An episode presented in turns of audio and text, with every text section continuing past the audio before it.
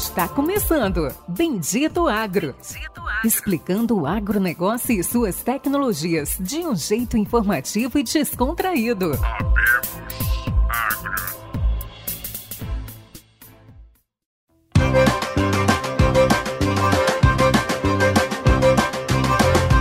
Olá a todos nossos amigos e ouvintes. Está começando agora mais um episódio do Bendito Agro, o seu podcast de conhecimento inteligência agronômica do Brasil e do mundo. Este episódio né, não deixa de ser especial, porque é a segunda parte da nossa entrevista com o senhor Juarez, da Iguaçu Máquina Deere, um dos maiores Tigers Deere do mundo. E como não poderia faltar, está aqui comigo o senhor Lucian Carvalho, diretamente da Colômbia, como co-host. Fala pessoal, muito obrigado pela presença de todos vocês, diretamente aqui do departamento de Meta, região de Altilanura, Colômbia, gravando esse episódio fantástico, especial. Uma pessoa de. Não só um grande profissional, uma grande pessoa, com muitos ensinamentos, muitas lições para todos nós. Realmente foi um episódio é, fantástico, a gente dividiu em dois, a gente deixou o Juarez bem à vontade para para conversar bastante. E de antemão, já pedi para você compartilhar, é, favoritar o Bendito Agro no seu agregador de podcast, compartilhar com os amigos da faculdade, do trabalho, todo esse empenho que nós temos aí e agradecer a todos os nossos parceiros também. Certo, Péricles? Exato, agradecer a todos os parceiros, né, Dicionário Agro, Nutri-Safras, Agricultura de Alta Precisão, Fendit Brasil, John Deere Brasil também, né? A gente tem duas marcas preferidas que a gente gosta muito. é, não é preferido, então a gente gosta muito das duas marcas.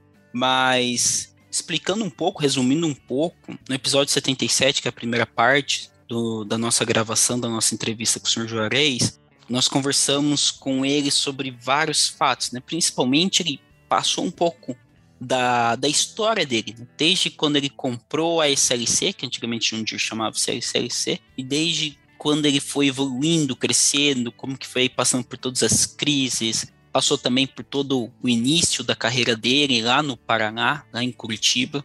Então é fantástico aqui nesse segundo episódio, a gente vai estar tá um pouco mais a fundo de como ele consegue conduzir, como ele ainda consegue pensar em crescimento, como ele nunca para de estudar, mesmo sendo hoje, uh, ele não falou, mas eu sei que hoje a, a Iguaçu deve faturar entre 1.5 e 1.4 bilhões. Então, assim, é uma empresa gigante. Então, é fantástico, vale a pena.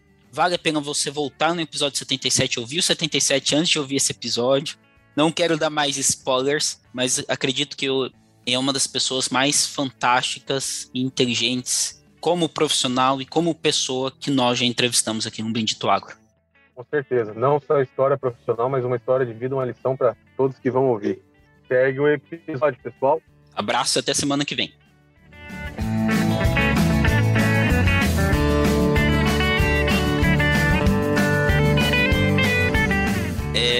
Eu não tenho nem palavras, né? Extremamente, é, extremamente apaixonante ouvir você falar, Juarez. E extremamente bonito ver como você me lembra muito quando eu morei nos Estados Unidos e eu conhecia pessoas que nunca paravam de estudar. E quando eu morei lá, eu trabalhei como consultor. Eu, sempre que eu ia em algum pub, algum restaurante um pouco melhor que, que eu queria conhecer, normalmente eu via pessoas de 50, 60, 70 anos, casais Sim. que lá eles estavam aproveitando e eu não via tanto jovens. Isso sempre me marcou porque quando eu vinha de volta para o Mato Grosso, eu vi o contrário, mais jovens do que as pessoas mais velhas. Sim. É. é extremamente interessante como, morando lá, se vê que as pessoas tendem a continuar estudando. Elas nunca param né?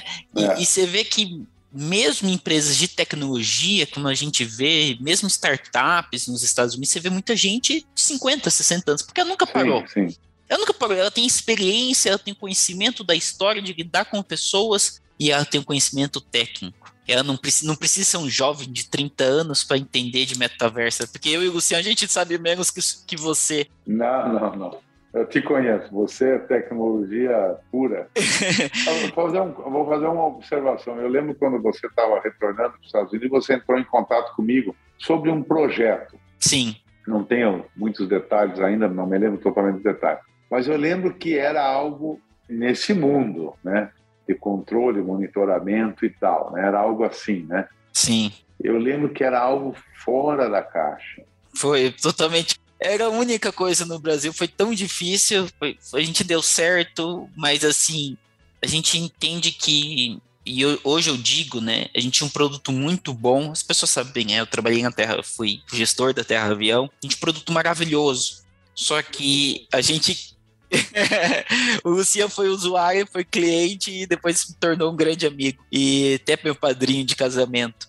Mas é, pessoas, né? O que quebrou a empresa foi pessoas. A gente cresceu muito rápido e. Você faz ideia se, se o agricultor tradicional tivesse comprado essa ideia, o tanto que o nosso país seria melhor e mais rico, o tanto que uma terra-avião é, oferecia de soluções para a produtividade, para a redução de custo por causa do monitoramento mais bem feito. E muita gente, ah, não, isso é bobagem, será, ainda não é o tempo, quem sabe um dia eu vou. É, é mais ou menos isso que sempre foi o meu medo. De, de, chega para um agricultor e diz, olha, eu faço monitoramento, quem tem feito esse monitoramento? Reduz 10, 12, 13% de custo e aumenta a produtividade em 15, 20%. O cara diz, ah, depende se vai chover. Não, não, não. Se vai chover ou se não vai chover, você pode estar melhor posicionado. Aquilo que eu sempre falei. Eu sempre pensei, quando vier a próxima crise, eu quero estar capitalizado. Ah, mas às vezes não vem, às vezes não. Não, não, não me importa se vai chover ou não vai chover. Eu vou estar melhor na minha composição de custo, minha composição de receita. Eu vi fazendas dos Estados Unidos experimentais de monitoramento, aquele que você é professor muito mais do que muito, muito mais do que eu. Uhum. Aquele negócio assim, ó, você tem uma área de mil hectares, na verdade, imagine que você tem mil áreas de um hectare. Se você conseguir tocar mil hectares como mil áreas de um hectare, é o que eu vi numa fazenda experimental em Iowa, nos Estados Unidos, o cara colhendo 140 por hectare, 130 por hectare. Trabalhoso? Muito trabalhoso. Coisa insana de monitoramento, mas 130 sacos hectare. Agora, ah, mas eu não vou atrás disso, que isso é coisa para universitário, isso é coisa para. Não, não, peraí, peraí. Como não vou atrás disso? É um pote de ouro. Vamos, vamos ver como, como fazer isso. Ah, então vai ser para uma terra-avião, vai ser para um monitoramento do pulverizador, colheitadeira? Não importa. Eu quero começar a olhar minha área desse jeito. Ah, mas aqui no Brasil, ou não sei aonde, falta ainda a plantadeira que a taxa variável seja tão perfeita. Não, não falta. Não, mas é, não, não nada falta. Falta cara abrir a cabeça. Eu vejo uma, como aquela empresa que você trabalhava, não a empresa em si, bem ganhar dinheiro, eu vejo como teria mudado o perfil do agricultor do Brasil, do Brasil. E assim, são várias coisas boas, né? E assim, hoje eu vejo que, coisas que eu fico, a gente, faz tempo que eu estou tentando fazer essa entrevista, que são os grandes líderes que, vamos dizer assim, são os grandes líderes, né, as grandes cabeças, o seu caso como um grande gestor, que guia a mudança. Né? Você está guiando a mudança no Goiás, no MS, no MT, e é o que faz, né? Parece que não é que você não está colocando soja no chão, mas você guia a mudança tecnológica na agricultura. Então, independente da, da empresa que eu trabalhava, ou se eram outras empresas, eu já vi ideias fantásticas que às vezes não é o momento certo, não teve um bom líder, não teve um. Não, alguém não guiou ela da forma correta, ou não era o local correto. Então, a gente tem. Todos os dias a gente vê muita coisa boa, mas parece que falta. Falta toda uma estrutura, né? E graças a Deus a agricultura no Brasil ainda é o lugar que tem uma maior estrutura para essa inovação, né? de uma forma competitiva global. É, você quer fazer alguma pergunta? Acho que tá tão bom o papo. Cara, não, completar aí o que você está falando, são grandes líderes e grandes gestoras que encabeçam realmente uh, essa mudança. Grandes líderes que têm uma visão, né? Como, a do Juarez, como que ele está ele, ele tá comentando. E muito, voltando um pouquinho no que ele, no que ele, ele falou, ele já viu muito mais do que do que nós, mas eu já vi, você já viu e a gente já comentou sobre muitas empresas ou muitos projetos é, que à primeira vista, né, o primeiro ponto você fala, nossa, isso vai é, causar um grande impacto na agricultura ou isso vai causar um grande impacto uh, em forma de gestão, de mudança, de controle, o que seja, e de repente você vê assim, fechou, quebrou, faliu, sumiu, ninguém fala mais. Você fala, como? Como que o um negócio, né? Isso, uma pessoa como o Juarez, é, as pessoas estão mais ligadas à tecnologia, fala, cara, como que essa empresa acabou? Né? Foi o caso da, da, da, antiga empresa que você trabalhou, da Terra Avion, e você era presidente no, no Brasil, e até hoje, né, eu, eu, eu falo por. Eu não, não tive ainda um prestador que fizesse algo parecido, com a mesma agilidade, com a mesma qualidade, com o mesmo, tivesse a mesma entrega, até hoje não tem, né? Uh, por mais que tenha crescido muito a capacidade, a autonomia de Vante, ainda não tem. Você fala, cara, como é que, como é que um negócio disruptivo daqui, acho que a palavra disruptivo, Sim, não deu certo, né? É por falta do que o Juarez falou, né, Juarez? É, por, é, é, é, pela falta do que você falou. Por que as pessoas vão abraço? Porque, não, peraí, olha, isso aqui é disruptivo, isso aqui tá, tá à frente do tempo, vem cá. Não é igual teu amigo que fala, não, eu não quero uma caixa branca dessa em cima da mesa. Cara, a caixa branca vai vir de qualquer jeito, você querendo ou não. Só que pode é. ser um processo com amor e com, com plata, né? Um processo que tem amor e tenha ou pode ter um processo doloroso. Né? Essa, essa é a grande mudança do, do que é disruptivo. Vai vir, vai chegar. Não tem como você correr, né? Ah, o senhor falou de, de metaverso, né? O PEX linkou o metaverso com um trator autônomo. O produtor hoje pode olhar e falar assim: eu não quero saber de operador de trator autônomo. Pode não ser com ele, mas vai ser com o filho dele, vai vir, vai chegar. É realidade. Hoje é um futuro, que amanhã vai ser uma realidade. Por que não entrar na onda? Por que não entrar antes? Não aprender, não se capacitar, não sair na frente? Por que não tem esse pensamento lá na frente? Por que ainda está enraizado com, com não, eu não quero, eu não quero mudança, eu quero tudo igual? É, eu acho que é só completando, meio que completando, meio que desabafando. a gente que trabalha com tecnologia, às vezes é, é duro, Juarez. É, eu acho que uh, existe uma, uma, uma, turma que acaba ah, atrapalhando quem está tá com a grande ideia, a grande ideia real.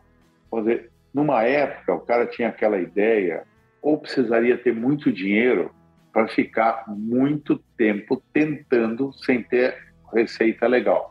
Isso é fato. Às vezes uma coisa não dá sucesso de cara, porque existe uma coisa tradicional, existe o cara que é contra, existe o cara que acha bobagem, existe o cara que é um absurdo preço. O cara diz, ah, vou gastar esse preço, mas será que vou mesmo ter sucesso? Será que vou colher mais? Então tem toda essa parte assim. Daí o cara precisaria ter um aporte, né? Ter investidores. Então, o que que o cara pega? O cara pega e põe lá. Então, é, o cara precisaria de um aporte. Olha, eu preciso de um aporte para sustentar essa empresa dois, três anos, alguém que acredite.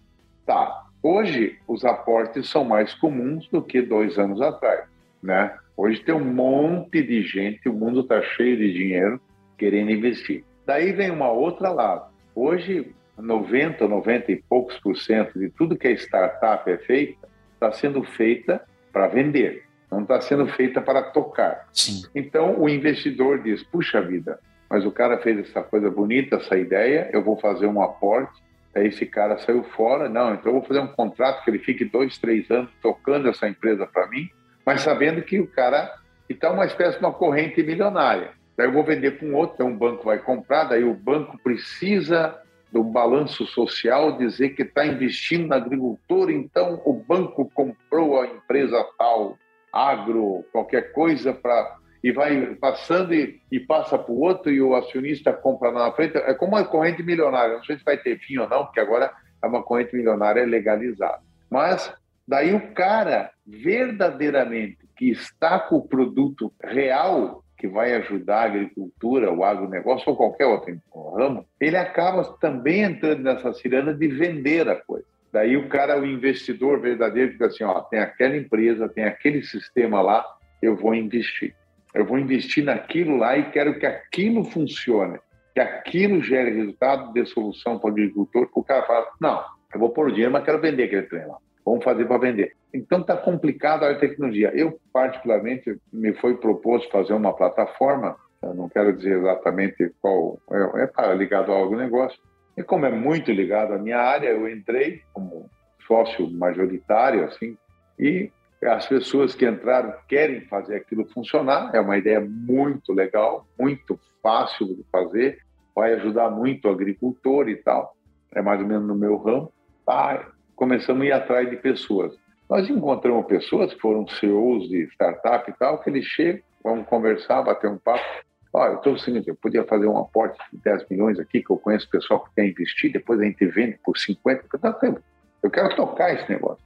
Ah, o senhor quer fazer a moda antiga? Vocês estão confundindo, não é moda antiga. Investir, ganhar dinheiro é uma coisa, mas a empresa tem que funcionar. Essa empresa tem que. Nada. Não pensa que todo mundo vai criar uma Tesla, uma Amazon todo dia. Ah, que fechou prejuízo. Não teve. Pô. Essas empresas são, faturam trilhões já. Já passou o trilhão de dólares de faturamento. Tem um resultado. Não adianta. Uh, um banco me falou que tem 5 mil ideias por mês que o pessoal manda para eles. 5 mil por mês. Eles aproveitam duas, três. Então, virou uma, uma coisa que está complicando para aquele cara que teve uma ideia, por exemplo, como a Terra Avião teve. Pô, é, uma, coisa real. Isso aqui é produção, lucro tal. Não, não, não, não vou investir nisso aí, não. Eu quero saber, hoje só investir, eu quero vender. Investir hoje, vender daqui dois meses. Então, o mercado está um pouco bagunçado na parte de tecnologia, por isso que as grandes empresas como John Deere vão dominando. Eles fazem os produtos para solução, mas tem inúmeros produtos maravilhosos que acabam a gente nem conhecendo. Um monte de gente está tendo ideias boas. E você vê aquilo lá, ah, isso eu não vou fazer não. Aí deve ser um cara que é só um aporte de dinheiro, daí ele cai fora, não vai mais tocar. Na verdade é isso.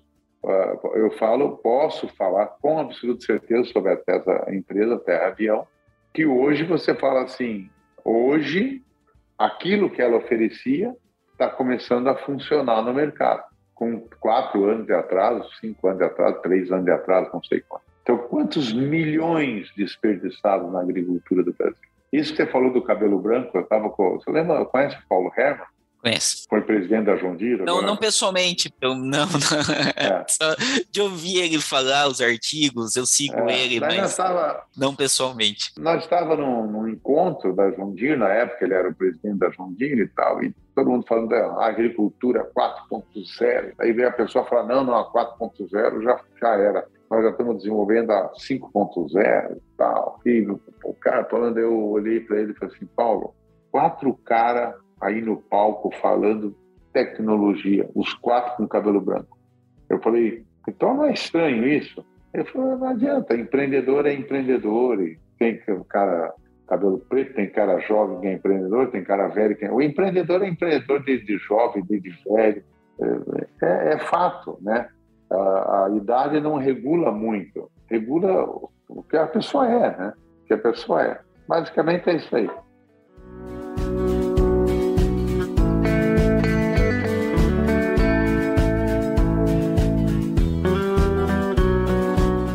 Perfeito. Isso é uma colocação perfeita. Eu tive oportunidade de conhecer, de estar numa, numa palestra do Paulo lá numa concessionária da, da, da John Deere, Luiz Eduardo Magalhães, lá no oeste da Bahia. E, e, isso é perfeito, não é não é idade, não é porque o cara é novo, o cara é velho, o profissional é novo ou velho, que ele tem que ser mais ou menos tecnológico. É estar aberto à mudança. Então, um, um, uma pessoa hoje de cabelo branco, né, igual o Juarez falou, que traz toda a bagagem de conhecimento, de gestão, né, história o Juarez que já passou por várias crises, alguma, uma ele, duas ele teve dentro e várias ele teve fora. É, é, essa história está aberta à mudança, ao novo, ao disruptivo, é o que faz a grande mudança, né? É, é, é, é isso que é que é o fundamento do negócio. Legal, gente, legal. Juarez, puxando um pouco agora, aproveitando, estamos falando de tecnologia, né? Como é que como é que tá as mudanças?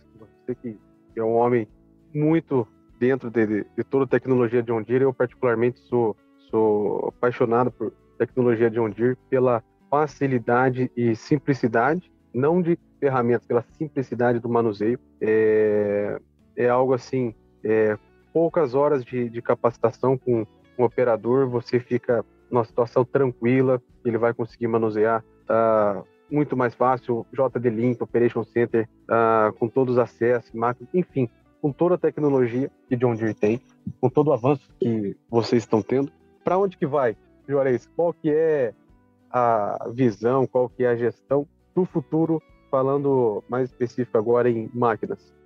Eu, acho que vai é, essa questão de, de, de, de agricultura 5.0, não sei se pode ser chamado assim, talvez não, mas antes a gente queria ter a questão da interação é, pessoas com pessoas, a gente começou a ter a interação pessoas com máquinas. É, eu acho que a parte de máquina, daqui a uns anos, vai ser máquina com máquina, se autorregulando, auto, regulagens automáticas geradas a partir das próprias máquinas, relatórios, monitoramento. Eu acho que essa coisa vai ser tudo é, mais é, automático, né, com inteligência artificial, que eu acho que daqui 10 anos, 12 anos, pode ser antes, mas eu acho que a maturação vai ser essa, é, vai ser tudo meio automatizado, é, serviços grandes, né? Não, serviços grandes. O serviço pequeno, a pessoa pega um trator ali, faz o serviço é, um dia, dois dias, três dias, acho que não. Mas os serviços grandes, nos grandes portos de máquina, ou que tem muita produtividade envolvida, muito controle, muito relatório, eu acho que vai ser uh, cada vez menos na mão do homem. Né? As taxas variáveis de aplicação, eu acho que vai ter menos pessoas analisando a produtividade, ou mostrando para o agricultor aquele ponto lá não, tem que ser mudado. Eu acho que vai ser uma coisa meio automática, é, essa questão meio automática.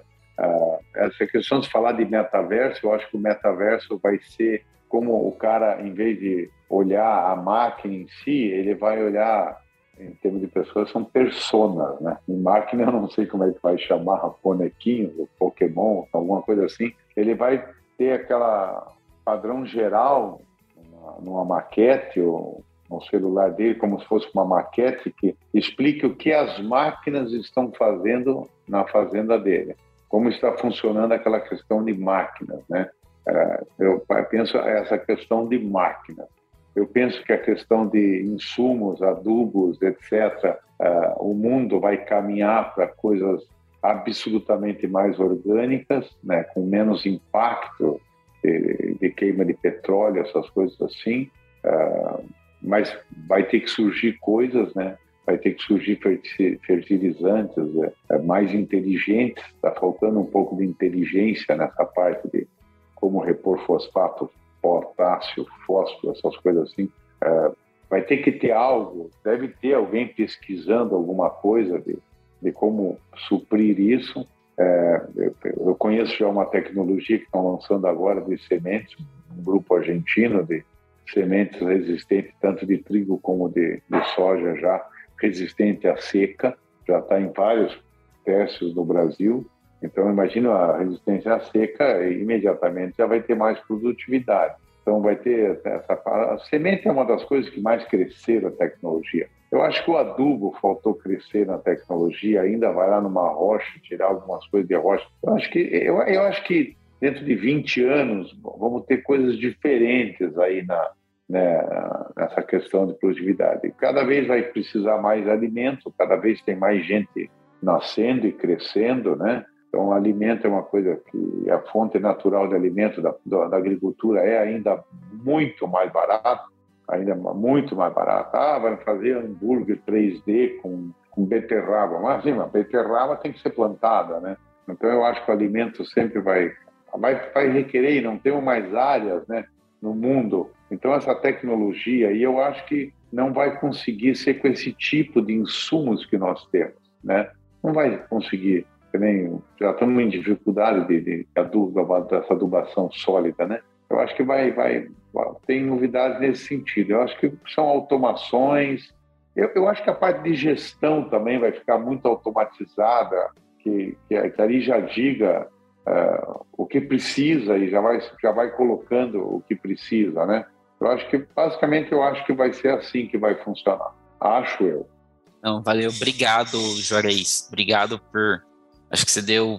É quase um compilado, um resumo do que a gente vem fazendo aqui no Bendito Agro. Juarez, a gente está encerrando né, o episódio. Tá fantástico. Acho que foi um, um dos melhores, ou o melhor episódio que a gente já fez. Realmente envolve história, trabalho, pensamento, forma de das pessoas agirem em vida. Juarez, eu tenho uma última pergunta que eu anotei lá no começo, e eu paro as perguntas e eu, vamos fazer o um encerramento. Você falou que você presta consultoria para sua própria equipe, como se você fosse um mentor das pessoas. E eu fiquei na dúvida se você é um mentor da diretoria, se às vezes tem algum gerente que está se sentindo que não consegue, ou você, você é como se fosse, em vez de você fazer reuniões, é quase como se você falasse que você faz mentorias com a sua própria equipe. Queria que você pudesse comentar um pouco mais disso, e agora eu encerrei minha pergunta. É, mas é real. É, é assim, lógico que tem a parte diretor que eu sou, de decisão, e, e ouvir e mudar o rumo, ou aceitar o rumo, ou, ou orientar a pessoa como a gente quer fazer, como o conselho decidiu das metas e tal. Mas tem uma parte, como é, eu abri um canal de comunicação muito forte com todos os colaboradores, todos, todos, todos. Então eu recebo quantidade grande diária e semanal de perguntas de, de pessoas que às vezes querem tirar uma foto comigo, querem conhecer a gente, querem eh, eu mando uma mensagem para a família. Então, eu abri uma, uma, uma, comunicação. E daí, algumas pessoas começaram a me pedir coisas particulares. Ah, como é que eu faria isso? Eu podia. Desculpe, o senhor é um homem importante, mas eu estou com um problema. Eu, oh, cara, é um tema que eu não, não, não conheço muito, mas eu, se fosse você, eu fazia assim. Daí, começou a ver os gerentes. É, eu, eu fiz um, um artigo sobre agendas. Eu acho impressionante como as pessoas agem errado com a agenda, né? As pessoas põem aqueles negócios que tem que fazer na agenda particular, nunca, né? Sempre, ah, tenho que ter reunião tal, reunião tal dia, reunião tal dia. Não, por que você não põe aí coisa particular? A vida não pode você simplesmente é, fazer as coisas grandes na agenda. Dentro da tua cabeça, você vai ser um cara que está falhando, porque as coisas grandes muitas ficam fora, né? Põe aí as coisas pequenas e fáceis, que vai chegar no final da semana você vai dizer, puxa, fiz pra caramba.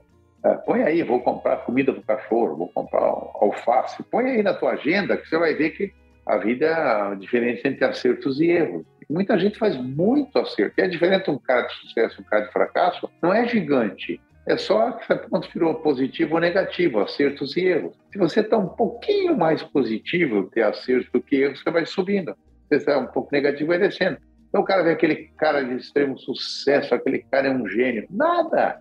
A diferença, às vezes, é muito, muito pequena, inclusive de uma empresa que vai bem para uma que vai mal. É muito pequena a diferença. E daí eu comecei a falar para os caras, faz aí, põe na agenda as coisinhas pequenas para você fazer isso. Ah, ah, eu, você foi lá com o gerente tal, falou uns negócios que ele falou que mudou muito, eu também queria. Eu falei, bom, estou aberto para a mentoria da, da equipe. Então isso acontece, das pessoas marcar com a minha filha, ah, eu queria muito falar com teu pai, estou dificuldade aqui para gerir a loja assim, pai os gerentes corporativos, não, eu queria bater um papo com teu pai, você podia fazer uma mentoria. Então essa parte é separada, mas eu faço ali na firma mesmo, na empresa mesmo. Não, vou lá, vou, vou na loja tal, ó, vim aqui hoje conversar a manhã inteira contigo. Mas aí eu, eu, tento ajudar um pouco a experiência, a gente não sabe todas as respostas, absolutamente não sabe todas as respostas, é, mas a gente tenta ajudar um pouquinho na vida das pessoas. Fantástico. Gostei do, do programa de vocês, gostei da objetividade de vocês, da, do modo simples que vamos batendo papo. Cara, passou uma hora e meia sem. Pois é. Passou uma hora e meia aqui. Eu tô sendo cobradíssimo. Tem duas pessoas ali na sala aqui. Eu tô, eu tô 30 minutos atrasado para a próxima. Eu falei, não, essa aqui é mais importante. Eu mandei no WhatsApp. Com certeza. Mas é isso. É, o objetivo do projeto é esse mesmo, Juarez, é, é ser um, um bate-papo descontraído, é, como você foi aí, sem, sem máscara, Juarez pra, de Juarez para Juarez mesmo, é, é, trazer esse, esse contato, uma conversa que, que nós tivemos aqui, que, qual você comentou, a, a correria do dia a dia, é, seria difícil, né, para muitas pessoas ter uma conversa como essa. Então, o objetivo do, do do projeto é justamente levar conhecimento, informação, vivência, experiência, como você disse, na parte de gestão, né? O que difere um, um homem de sucesso são acertos e erros e muita gestão, né? Por isso que tem muitas pessoas que enriqueceram em várias atividades. Tem gente que ficou muito rico na agricultura, tem muitos, muitos produtores que quebraram, tem muita gente que ficou rico com oficina mecânica, tem gente, muita gente que quebrou com oficina mecânica. É a gestão entre acertos e erros. É aí que está o grande, o grande segredo do universo corporativo. Legal, gente. Obrigado pelas considerações aí que vocês fizeram. Um dia me explica o que você está fazendo na Colômbia, como é que é a Colômbia aí, se tá bom os negócios. Mas explica outro dia para mim. Ah, com certeza. Juarez, você está convidado novamente. Quando tiver algum lançamento, mesmo que seja só 30 minutos, a gente promete. Mas fique sempre o convite, se você quiser falar de algum do seu serviço ou do trabalho que você fizer em Curitiba, for só 30 minutos, você pode marcar qualquer horário que a gente consegue te atender, tá bom? Valeu, gente. Porque é uma aula pra gente também. Com certeza. Obrigado, obrigado a todos os ouvintes. Obrigado, Jorei. Obrigado e até a próxima semana.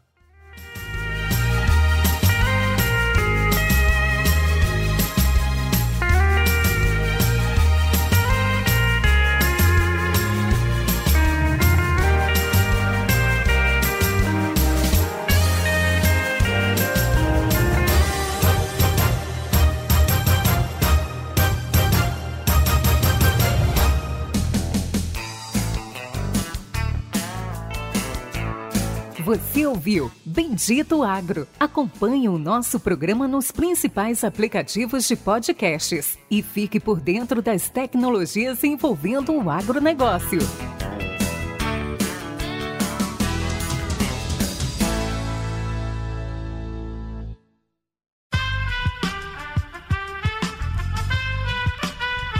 Esse podcast foi editado por Aerolitos Edição Inteligente.